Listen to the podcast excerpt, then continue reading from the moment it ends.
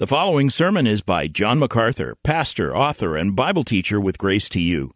If you've never contacted Grace to You, we want to send you a free booklet by John titled Defeating Discontentment. It gives you seven practical principles that will help you face setbacks and difficult circumstances and experience contentment even when life turns upside down. Request your free booklet titled Defeating Discontentment by writing to defeating at gty.org.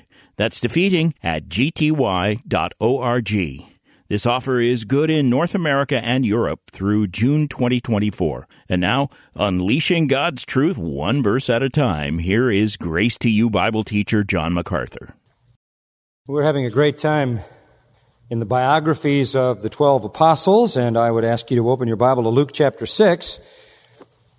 In our study of Luke, we have slowed down to a snail's pace in chapter 6 because here we have in verses 14 through 16 the names of the 12 apostles.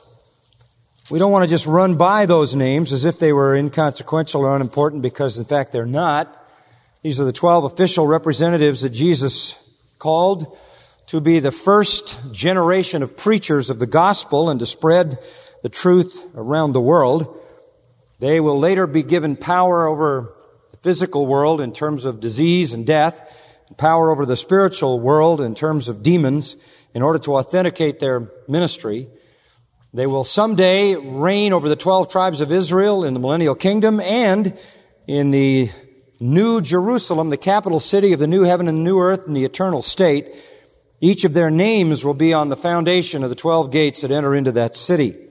These are extremely important men in the big picture of God's purpose, redemptive purpose in the world. And yet it is remarkable how little is said about them on the pages of scripture. We want to wring out of what we know all that we can so that we can have some biographical information about them, which we have been finding to be extremely encouraging. Very encouraging. And I think we'll find that again as we come to the final group of four. We're going to look at three of the four. We've already gone through group one, Simon, Peter, Andrew, James, and John. Group two, Philip, Bartholomew, or Nathaniel, and then Matthew and Thomas. And now we come to the last four. James, the son of Alphaeus, and Simon, who was called the Zealot, Judas, the son of James, and Judas Iscariot, who became a traitor. I told you there are four lists of apostles in the Bible. New Testament, Matthew, Mark, Luke, and Acts. In all four lists, the 12 names are given. Peter's always the first name. All the other names always are in their group. Group one's always the same, group two and group three, indicating that they were little clans of apostles that sort of hung together within the greater group of 12. And there's a decreasing in, intimacy with Jesus. Group one is very intimate with Jesus. Group two, a little less intimate. Group three, seeming to be distant from Jesus, particularly, of course, Judas Iscariot, who was an unbeliever. We'll leave Judas for next Lord's Day, the greatest tragedy of all of human life, and uh, that will be a riveting and compelling study. But for this morning, I want us to look at these three in group four James, the son of Alphaeus, Simon called the Zealot, and Judas, the son of James. Now, it's always a challenge for the preacher to handle the Word of God accurately. But it's especially challenging for the preacher to preach on people about whom nothing is said.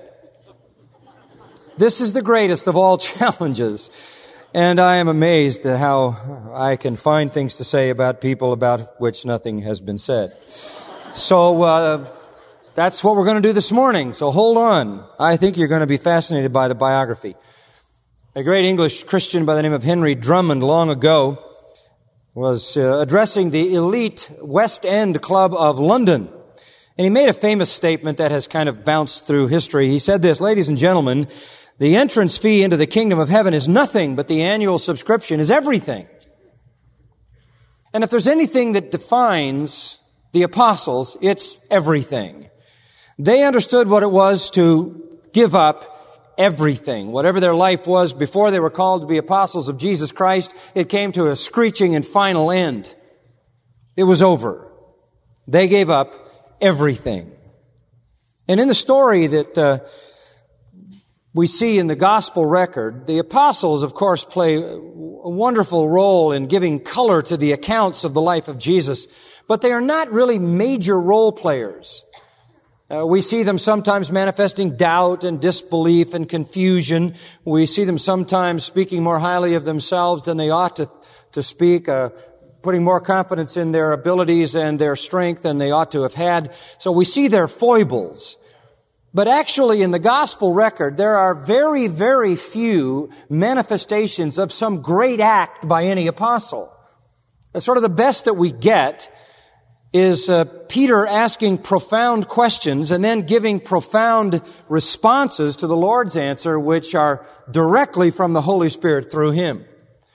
Uh, the one time it looks like Peter might do a formidable act, walk on water, he gets his eyes off the Lord and begins to sink. So we're not looking at men who, in any sense, can be logged in as heroes in the gospel record. Their heroism really plays out after Jesus goes back to heaven, sends the Holy Spirit, empowers them, and then you begin to see something of their heroics in the book of Acts, although primarily all you find there is Peter, John, and uh, Paul. The rest of them go on into obscurity. But we do know that they were used in a mighty way to carry the gospel of Jesus Christ to various parts of the world. There is some history and tradition that indicates that for us. So when you think of the apostles, you don't need to think about heroic people. Primarily, the gospel record is the record of their training. And they didn't really get dispatched until just prior to the ascension of Jesus. After his resurrection, Acts 1 says he taught them for 40 days things pertaining to the kingdom, filled in their education, gave them the last semester of their training, and then went to heaven, then sent the Holy Spirit, then they went out, and then the day of Pentecost launched the church and the preaching began to spread around the world. So what we find in these apostles in the gospel record is pretty much training. And when you get to the book of Acts, the record is limited to just a few of the apostles. And of course, Paul wasn't even among the original twelve. And so most of their ministry is obscure to us now. The record is crystal clear in heaven. It wasn't given to us on earth. Now, what then do we learn from the apostles? Well, I think the main lesson that I want you to get out of these biographies is that the Lord uses all kinds of weak and common people. Because if there's any thread that weaves its way through all of these lives, it is the commonality of these people. They are the commonest of the common. Just the kind of people the Lord can use. Now, I want to give a little general look at them so that there's a sort of framework for understanding where they were spiritually. Turn in your Bible to John 6 for a moment. And this provides a good illustration of the spiritual work that had been done in their hearts. Jesus had a lot of followers. He had thousands of followers. He had massive crowds attracted by the miracles attracted by his power over demons, his power over disease, and even his teaching. And uh, he was drawing tremendous crowds. So many people were around him that it became very difficult for him to function. Sometimes he had to get into a boat and go off into the water just to keep the pressure of the crowd from uh, pushing him into the ground. There were many, many times when he had to find solace and quiet in a mountain place, a hidden place to get away from the crowds that surrounded him. The crowd, in its uh, broadest context, was drawn by the miracles, drawn by the signs and the wonders, the likes of which the world had never seen. And so there was an immense amount of popularity that uh, was being generated by Jesus' great supernatural power. And when this large crowd came, Jesus taught them, and as he taught them, on a regular basis, he thinned out the crowd. They were enamored with his miracles and his power, especially in John 6. He had just fed them. He had fed literally thousands of people, somewhere between 20 and 30,000 people totally. He had created food for them from the loaves and the fish. And they showed up the next morning for a free breakfast. So they were attracted by that. They thought he would be a perfect Messiah. He could create a welfare state where nobody needed to get food any longer. He would just make it every day. And so they were drawn by those kinds of things. But Jesus then would speak to them, and as he taught them, he thinned out the crowd by saying things that they weren't really willing to accept. This is one of those occasions. Uh, Jesus was teaching here in the synagogue in Capernaum And he was saying essentially, and these are familiar words back in verse 53, you have to eat the flesh of the Son of Man and drink his blood. Now, that is not a statement of cannibalism. That is simply saying you must literally take in to you all that I am. You have to accept me in total for who I am. And he repeats that down through verse 58. And if you don't do that, if you don't take me in completely, all that I am, in my humanness, and in my deity, and in my sacrifice, if you're not willing to embrace all that I am, then you're not going to have the life of God in you. This is what he was teaching. Well, verse 60. Many, therefore, of his disciples, that's learners, mathetes, this is the big group, not the twelve, just a big group of learners, when they heard this, said, this is a difficult statement, who can listen to this? We just frankly can't buy this.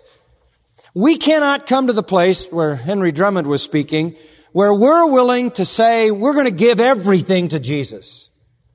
This idea of total submission is not acceptable to us.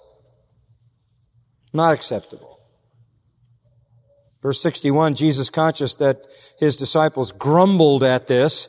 Uh, they were having a very hard time swallowing the idea that they literally had to totally submit to every element within the person and work of Jesus Christ. It was really more of a commitment than they were interested in making. Food, free food, okay. Miracles, okay. Deliverance from demons, fine. Overthrow Rome, fine. But don't go beyond that. Well, he went way beyond that and talked about loving God, obeying God, obeying Him, taking in His Word, believing it, living it.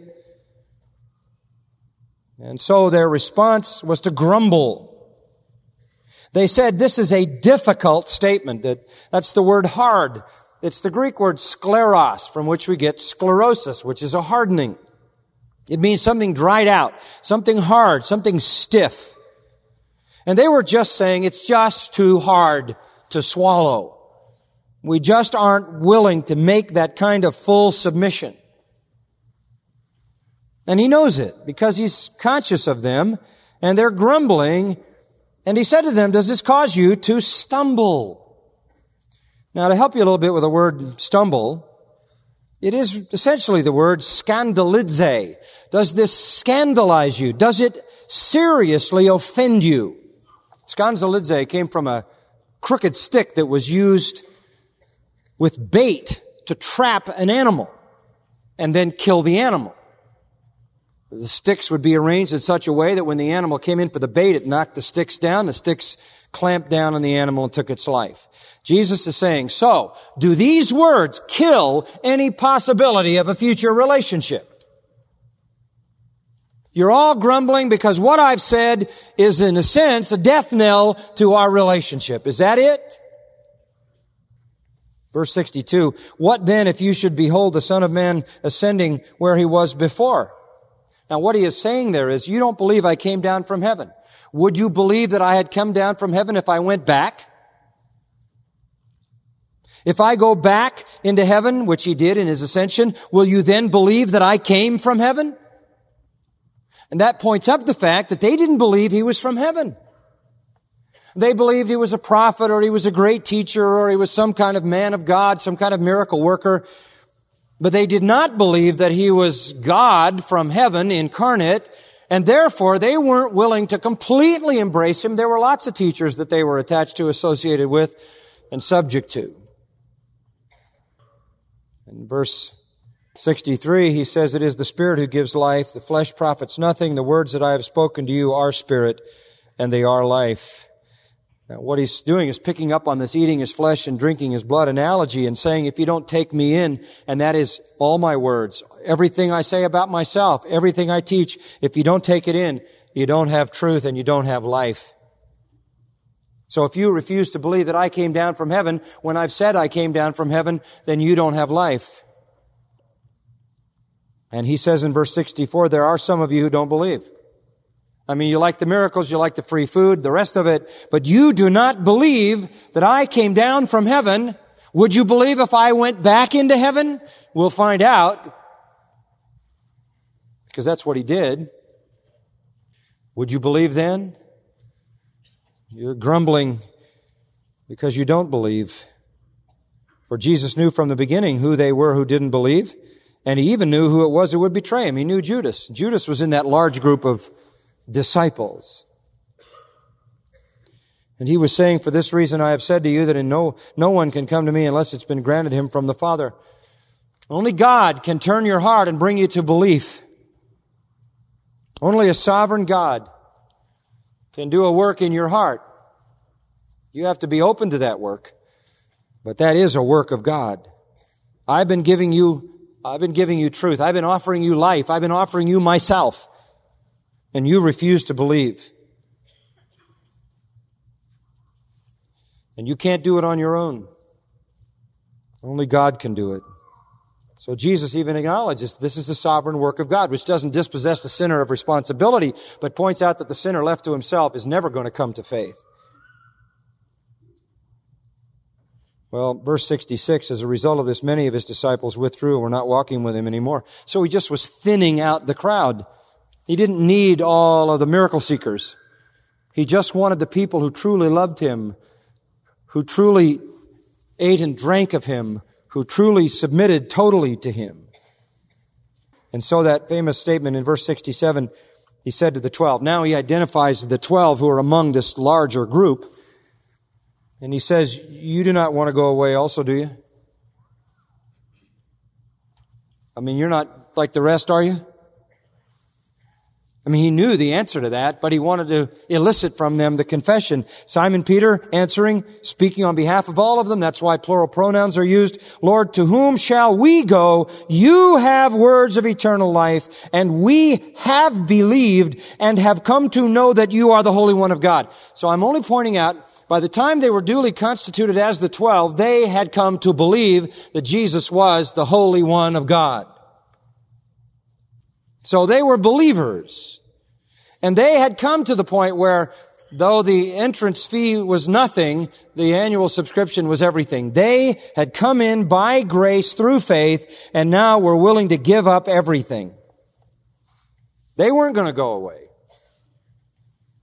And then just to clarify that it wasn't completely the twelve, verse 70 and 71, Jesus answered them, Did I myself not choose you, the twelve, and yet one of you is a devil? Now he meant Judas, the son of Simon Iscariot, for he, one of the twelve, was going to betray him. Well, Jesus identified that there is one in the twelve who is a traitor. So what we find here, with the exception of Judas then, is you have a believing group of men. These 12, and perhaps others, but these 12 for certain, with the exception of Judas, have made an affirmation of their faith in Christ. And now when he directly says to them, do you want to go away? Because you don't want this total commitment that I'm asking? They said, absolutely not. Absolutely not. We know that you alone have the words of eternal life, and we believe and have come to know that you're the Holy One of God. So I, I just want you to know that the apostles, with the exception of Judas then, were true believers. They had made the break with the past permanently. They were now following Jesus, and they had been called to the highest calling that any humans were ever called to. That is to apostleship. To become not learners anymore, but preachers. The first generation of preachers. And given the power to do wonders and miracles and signs. They were transformed to carry on the work of Christ. And what a remarkable group they were. Go back to uh, Luke for a moment. And I remind you that the Lord uses all kinds of people.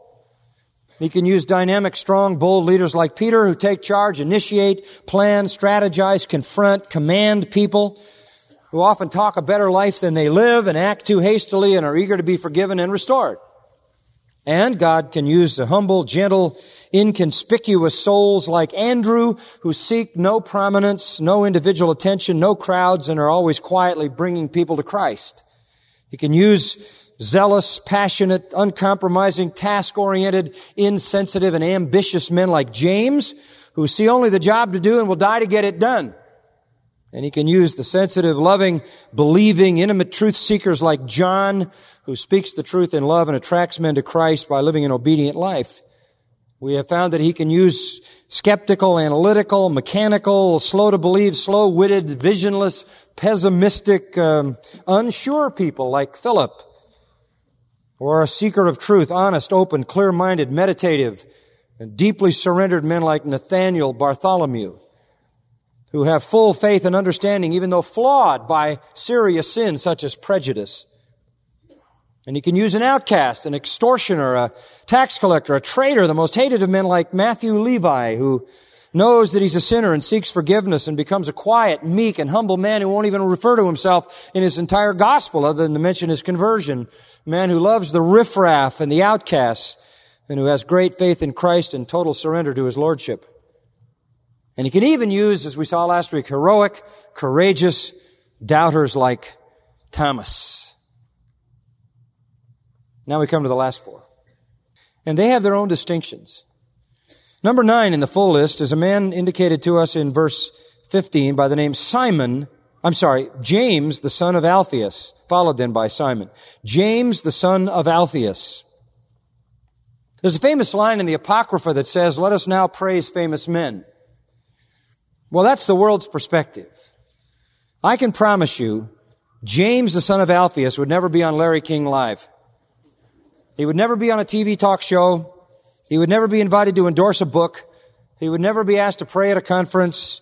He would never be featured in a Christian magazine interview. He is just very, very obscure. James, the son of Alphaeus.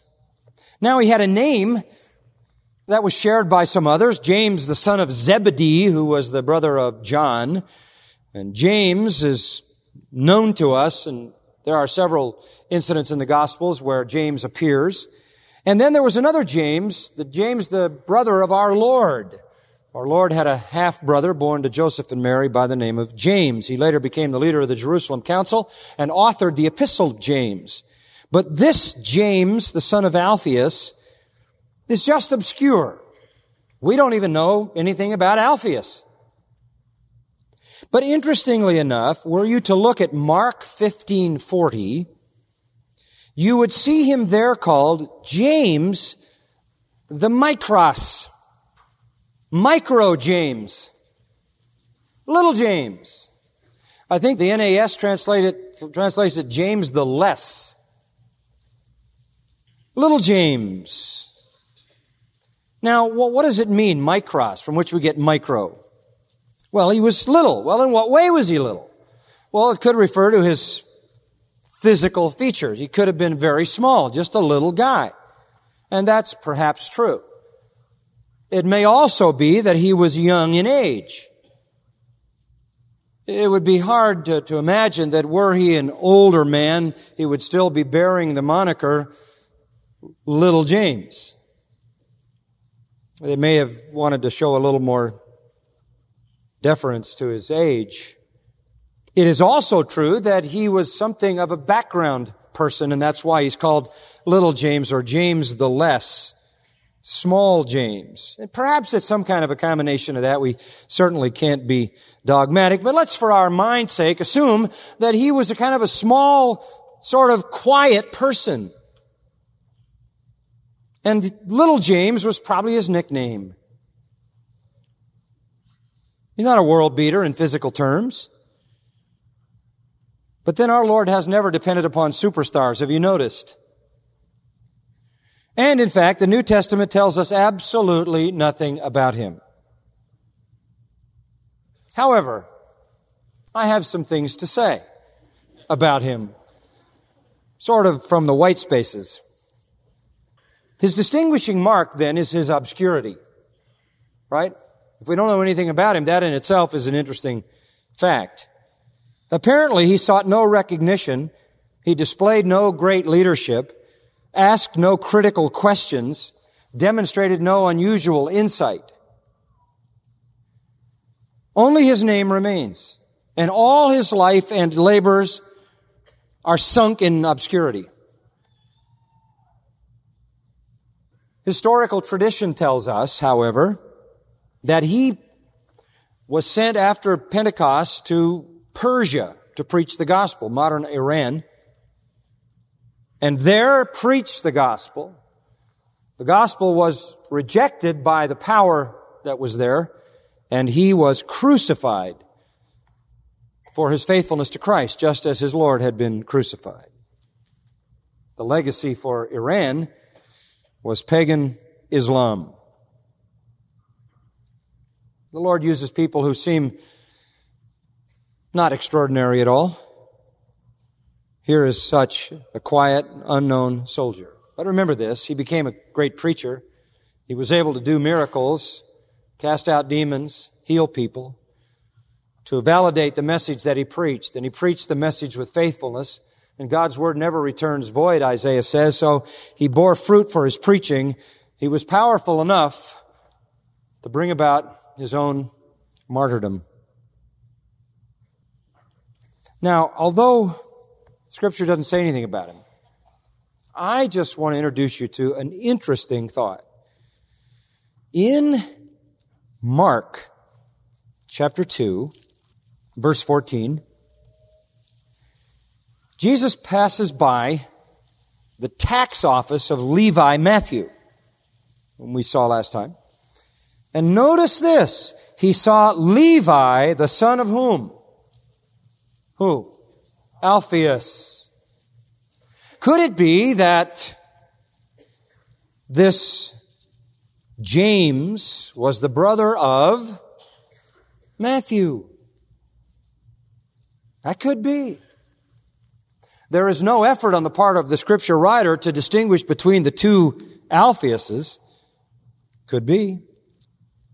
That wouldn't be uncommon since Peter and Andrew were brothers and James and John were brothers. Why not um, these two? Why not James and Matthew, Levi? There's another interesting thought, probably less likely, but at least piques my curiosity. In the 19th chapter of John, at the crucifixion of Jesus, there in verse 25 was standing by the cross of Jesus his mother, Mary, his mother's sister, Mary, the wife of Clopas. See that name, Clopas? Some scholars tell us that Clopas is just another form of Alpheus. So that if this James was the son of the sister of Mary, he would have been Jesus' cousin. Well, was James the cousin of our Lord? Was he the brother of Matthew? We don't know. But you know something? It doesn't matter to the Lord. All that really isn't important. You see, and this is something you need to understand in this whole study. If it was really important to go through everybody's pedigree, it always makes me laugh, you know, when people in the ministry put their name and then a list of letters after their name of all their pedigree. I wonder whether that's supposed to substitute for the power of God. I mean, that kind of stuff isn't really important. The apostles never were, really were the true workers in the kingdom anyway. Christ was. They were just the tools. Had they been really important and had their pedigree been important, had their methods been important, had their means been important, had their styles been important, had their careers been important, we would have some information. We sweep into the book of Acts, as I said, we don't hear anything about them except for Peter, James, and John. Uh, and Peter and John dominate the first part, and the Apostle Paul, an apostle who came later, dominates the back half of the book of Acts. So there isn't anything that we know about them, and the, the reason for that is that the, the men aren't the issue. We didn't need, apparently, the Lord knew a biography of these men. It was enough to know that they were chosen by the Lord, empowered by the Spirit, and they carried the gospel to the, the world of their day and they just sort of disappear. And the scripture always keeps the focus on the power of, of Christ and the power of the Word. They preach the Word filled with the Spirit, and that's what you need to know. The vessel is not the issue.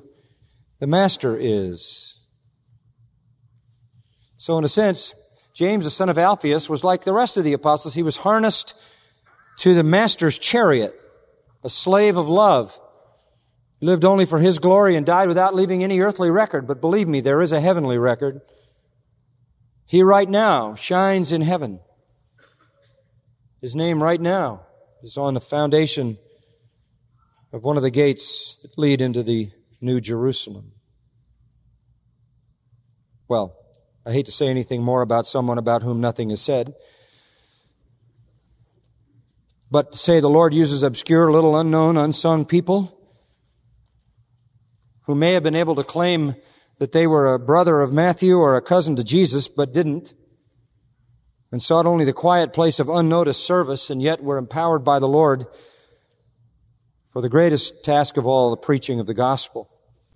Number 10, the next one, back to Luke. Fascinating man, Simon, who was called the Zealot. Simon, who was called the Zealot. Now, I want to help you with this one a little bit because if you read Matthew and Mark and you see the lists of the apostles, you're going to find him identified in a different way. In Matthew and Mark, he is called Cananaean, C-A-N-A-N-A-E-N, Cananaean. Luke, Zealot. Matthew, Mark, Cananaean. Why do Matthew and Mark use Cananaean? Well, the, the, the best ancient manuscripts read Canaanios. And that is a word that actually comes from a Hebrew word, a Hebrew root, that's carried over into the Greek word. The Hebrew word is kana, and it means to be jealous, or to be passionate, zealous. And it was used uh, in the Hebrew language for those who were passionate and jealous and zealous for the law of God. That's Cananias. It's sort of a derivative from the Hebrew word. Zelotes is the word for zeal in the Greek, and that's the word that appears here. Zelotes, from which we get zealot. It's exactly the same word in Greek. So you have one Greek word coming from a Hebrew word, and you, a Hebrew root, and you have another Greek word that is the one, means the one who is jealous or the one who is zealous. Both words then refer to this man. He was a man who had zeal and passion, in particular for the law of God. The terminology bears that out. Both words then indicate to us that he was a man clearly defined by one characteristic in his life, and that was this passion for the law of God. In fact, here it is long after he was converted, long after he was an apostle, and he is still called the zealot or the Cananaean. I mean, he bore the label all his life, and I guess in a sense it was, it was sort of like a head shaker all the way to the very end. How in the world this guy ever got into the twelve? It has nothing to do with geography. But it distinguishes Simon as a member of a jealous, radical, zealous, evolutionary party among the Jews. There were primarily four parties among the Jews. There were the Pharisees, fastidious about the law, the religious fundamentalists. There were the Sadducees. Those were the ones who were the religious liberals. Then there were the Essenes, and they were the monastics. They were the separated people who lived out in the desert and, uh, and lived an austere lifestyle and uh, disdained the, the comforts of the city. They would be like monks living in a monastery. The last, the fourth and last of the primary groups that developed was the zealot group. And their particular bent was political. They hated the Romans. If you wanted to define a zealot, you could say they hated anybody that imposed upon Judaism any pagan intrusion. And the Romans, of course, were guilty of that. They hated the Romans. They hated the Greeks before them. They, um, they were fact, in fact born out of rebellion, born really to be terrorists. They were the, the political terrorists. They were the assassins. Their existence appears to come from the Maccabean period when uh, the Greeks were still leading and ruling over Israel. And uh, the Jews were sick of it and tired of it. The temple had been desecrated. A pig had been slain on the altar to mock Judaism and its ceremonial laws. And there was a Maccabean revolution, as you know. They, uh, First Maccabees 2.50 says, be zealous for the law and give your lives for the covenant. And so there was this calling together of Jews who would go and die to, to, to dispossess the pagans who had occupied their land. They were the strictest of the strict. They were really extreme Pharisees of the Pharisees who went to the point where they not only interpreted the law literally, but they believed that somebody who didn't interpret the law the way it should be interpreted and didn't live by that law could be killed, assassinated. They insisted on a literal obligation of traditional renderings of the law. They wanted a Messiah who would kick out the Romans and every other pagan nation and who would restore the kingdom to Israel with all its former Solomonic or Davidic glory. They were red hot patriots. And they banded together under a man named Judas of Samala uh, to deliver the, the Jews from the Romans. They literally started a rebellion. And some of their crimes were quite amazing. They were headquartered in the Galilee, where the rest of the apostles, with the exception of Judas, was from. They were headquarters in the Galilee. They stirred up sedition. They, they did terrorist acts everywhere. Josephus, the uh, historian that writes so vastly of that day and with such great help, gives us a brief look at them. I'll kind of run down through some of the things that he tells us. The land of Israel was under Roman rule. And of course, the Jews couldn't accept that fact. The country was a sleeping volcano about to erupt. They wanted the Romans out. They offended them in every sense. For many years, Herod the Great, who was not a Jew but an Idumean, had uh, succeeded in holding the nation together in peace. He did it by the sheer force of his personality and his skill in diplomacy, as well as being backed, of course, by Roman force. It was 4 BC when Herod the Great died. Divided up his kingdom to his sons. Philip took the northeast regions. Antipas took Galilee. Archelaus was left with Judea and Samaria. Um, before this new arrangement could ever be ratified by Rome, Israel erupted. They wanted all the Gentile rulers out and the Romans out.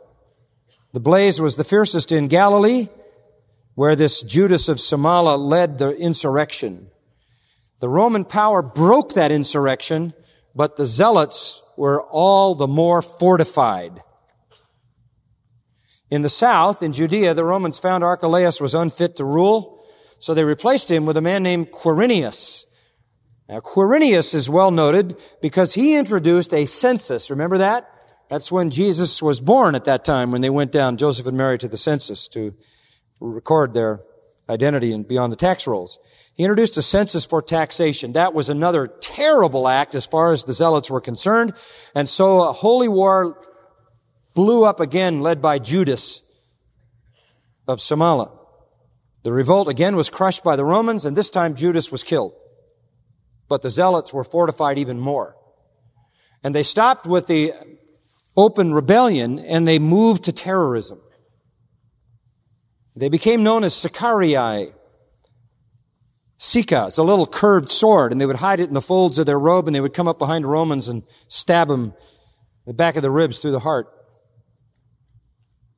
They involved themselves in guerrilla warfare, burning, plundering, and going up into Galilee to hide. And sometimes even killed their own countrymen whom they believed compromised with Rome. Josephus, in his Antiquities of the Jews, writes concerning this Judas of Samala, who was the leader uh, of these rebellions, uh, sort of out of which the zealots were fortified. He says Judas the Galilean was the author of the fourth sect of Jewish philosophy. He gives him credit for, for really defining this group. They, the zealots, have an inviolable attachment to liberty and say that God is their only ruler and Lord. They do not mind dying any kind of death, nor do they heed the torture of their kindred and their friends, nor can any such fear make them call any man Lord. And since this immovable resolution of theirs is known to a great many, I shall speak no further about that matter. For I am not afraid that anything that I have said about them will be disbelieved, but rather fear that what I have said comes short of the resolution they show when they undergo pain. End quote. Josephus says, all I need to say is very little because everybody knows these people are so zealous they will literally die. And if the people around them that are in their group fall at their side, that does not at all mitigate their resolution. They don't mind dying, he said, any kind of death, nor do they heed the torture of their kindred and their friends. You can torture them, you can kill them, but you can't change their passion. Simon was one of them.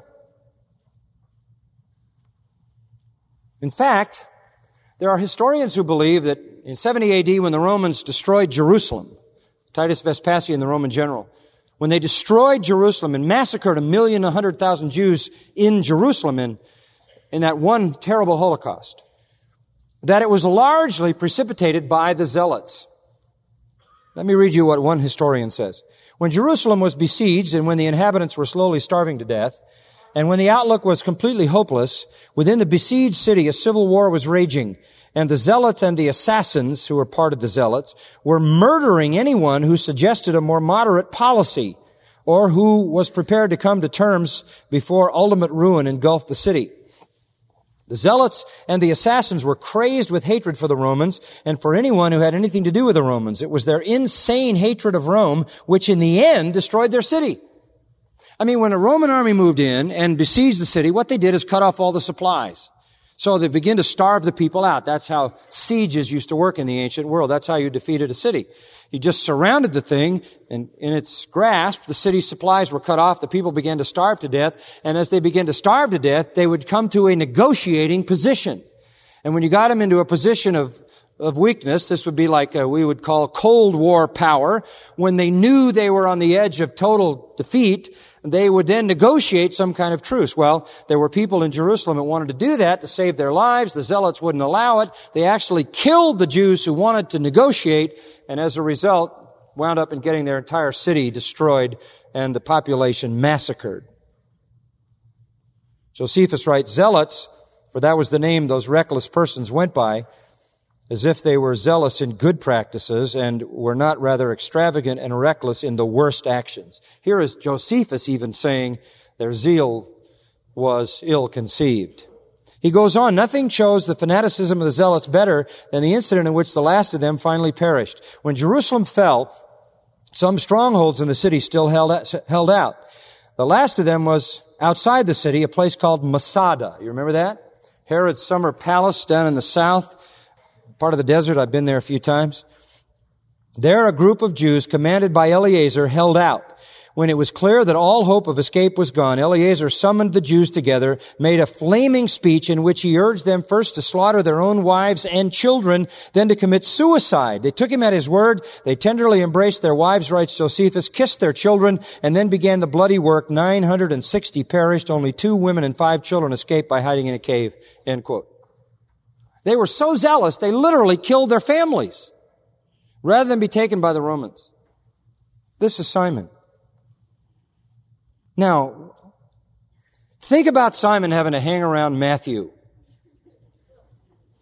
who had sold himself to Rome to extort taxes out of Israel, who was the most hated and despised of all people in that society because he was a Roman tax collector who betrayed his people and aided and abetted the pagan invader. He would just as soon have stuck us, his little knife in the heart of Matthew outside this shadow of Christ into which he had wonderfully come. It's amazing, isn't it, that Jesus would pick a man like this? A terrorist.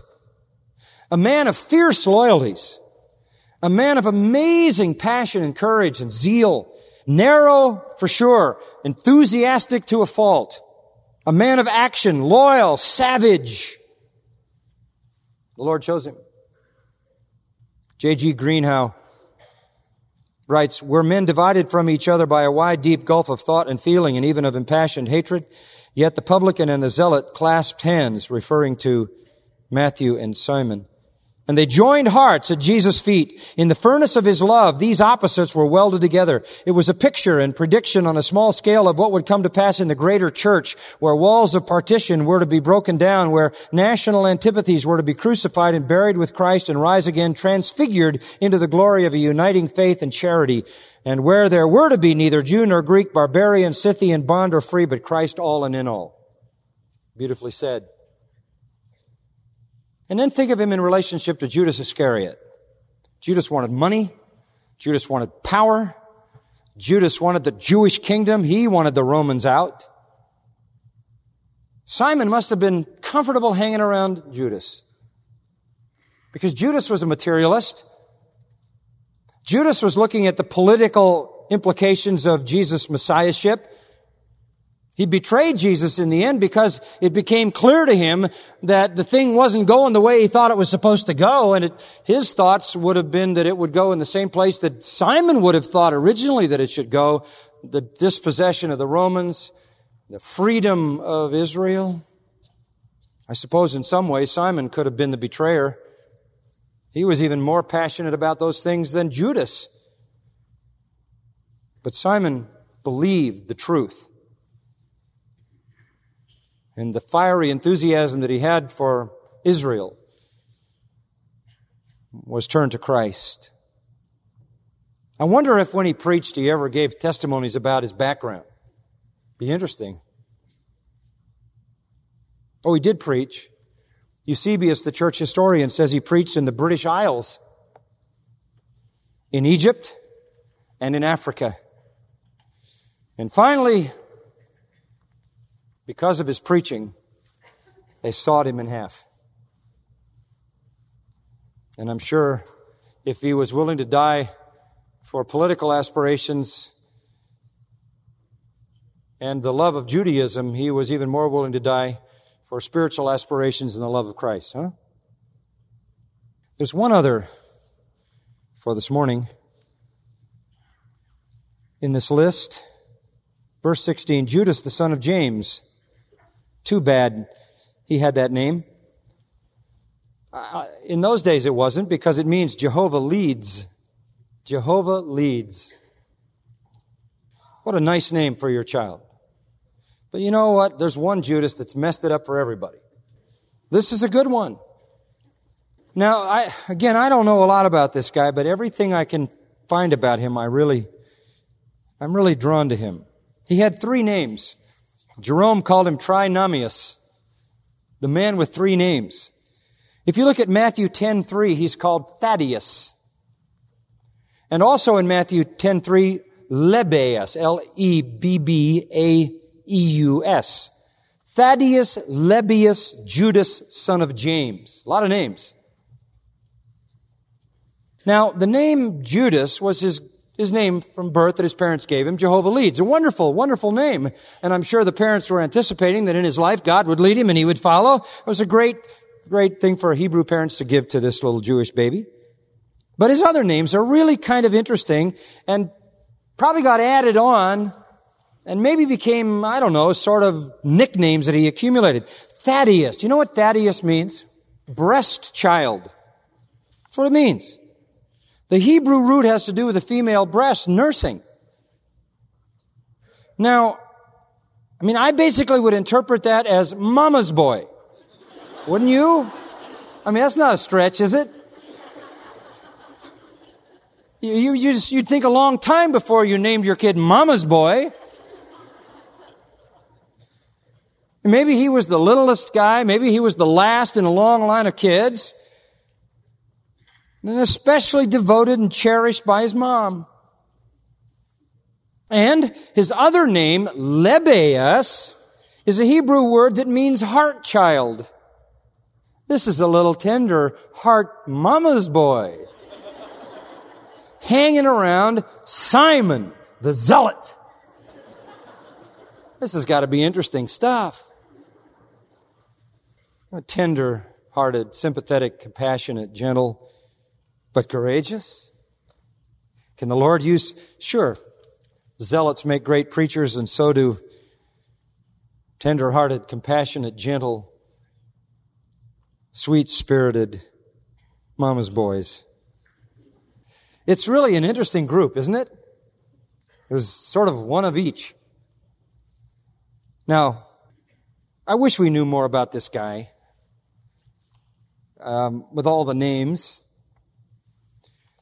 but he's wrapped in some obscurity. But as I've been saying with all of them, don't let that obscurity cloud your respect for them. They became mighty preachers. The, the, these men will never make it into the earthly hall of fame, but believe me, they lead the parade in heaven.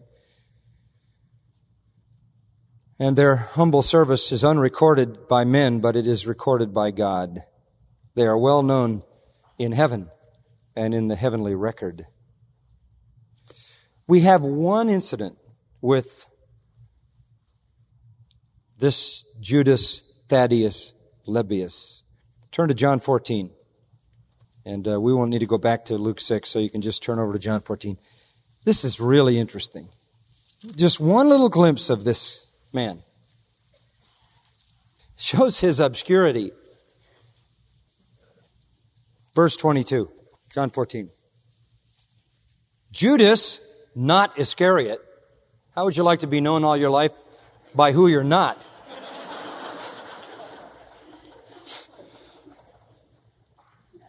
and I'm sure he was pretty commonly saying, I am Judas, not Iscariot. He's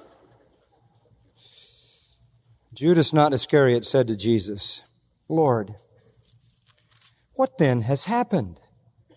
That you are going to disclose yourself to us and not to the world? Now this is just, this is a, this kind of supports the idea that this is a very tender-hearted man.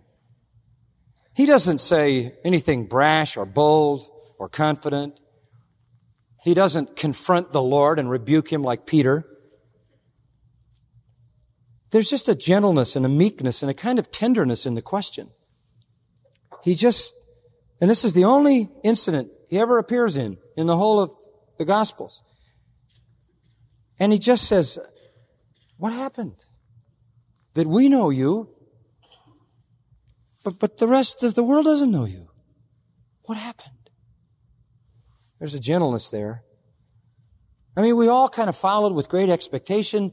You are the Savior of the world, the Holy One of God. You come down to set your kingdom up and you're preaching the good news of forgiveness and salvation. And this is good news for the world. And we know that. And, and we know that. And we know, but nobody knows that. Lord, so what's happened? That you're going to disclose yourself to us and not to the world. This is a pious, believing disciple. This is a man who loves his Lord and this is a man who feels the power of salvation in his life and he's, he's full of the hope for the world and he, in his sort of, I guess, typical tender-hearted heart child, mama's boy kind of way, he just kind of says, what happened? You're the king of the world, but the world doesn't know that. You're the savior of the world. The world doesn't know that. Why, why can we understand and we can see, but nobody else can see? And how are you going to save the world if they don't know you? Surely this is the time, you know, let's, don't, don't you think maybe this is a good time to make yourself known to everybody? Sort of like, could you go for it now? I, I think there's still that, that hope that the kingdom is going to come. Jesus' answer is so marvelous, and, and I will always be grateful to uh, JTL, we'll call him, for asking this great question because of the answer. Jesus answered and said to him. And the answer is as tender as the question. If anyone loves me, he'll keep my word. My Father will love him. We will come to him, make our abode with him. JTL, he says, look, you don't have to worry about it. You don't have to worry about it. The kingdom can't be known by anybody who doesn't love me. But when somebody loves me and keeps my word, my Father will love him and we will come to him and the kingdom will come to the heart of that person. That's the answer. What a great statement. His question was still sort of in the political realm, sort of in the material realm. Is it, you know, how come you haven't taken over the world yet? I'm not going to take over the world externally. I'm going to take over hearts, one at a time. And if anybody loves me, he'll keep my word. And if he keeps my word, my Father will come to him and together we'll set up the kingdom in his heart. What an answer. Verse 24 gives the other side. He who doesn't love me doesn't keep my words. And the word which you hear is not mine, but the Father's who sent me. It's just a question of loving me. Jesus' answer is marvelous. We can be everlastingly grateful to Thaddeus Judas for eliciting the response. It's not an obscure answer, it's a profound direct answer. I can only reveal myself to a loving, obedient, believing heart. Same today, isn't it? People say, well, I, I don't, I don't understand the gospel. I don't understand about Christ. I'm not interested in that. Well, it's not so much more information they need. There's certainly a minimum amount of information you need. It's a question of loving Him, which is tantamount to believing in Him, trusting in Him as Lord and Savior. The only eyes that'll ever see, the only ears that'll ever hear, are those composed of loving obedience. Loving obedience. Paul said, if our gospel is veiled, it's veiled to them that are perishing. Because the God of this world has blinded their minds and they can't see the light of the gospel of the uh, gospel of the glory of Christ. That's the problem. They must come to see the reality of Christ and to love Him. And if they're unwilling to do that, there will be no kingdom of God in their heart. What a great answer JTL got. By the way, there's some traditional history that says he became known for healing many people of many diseases in his apostolic ministry and preaching. And there's some history that records that he healed a man named Adgar, A-D-G-A-R, who was a king of Syria as he was preaching healing. And this man who was healed by Judas, son of James, became such a devout Christian that his apostate nephew captured Judas, son of James, Thaddeus Lebbaeus, and killed him, murdered him for the gospel. So he may have been a mama's boy, but he had a heart of courage. Don't ever underestimate tender people.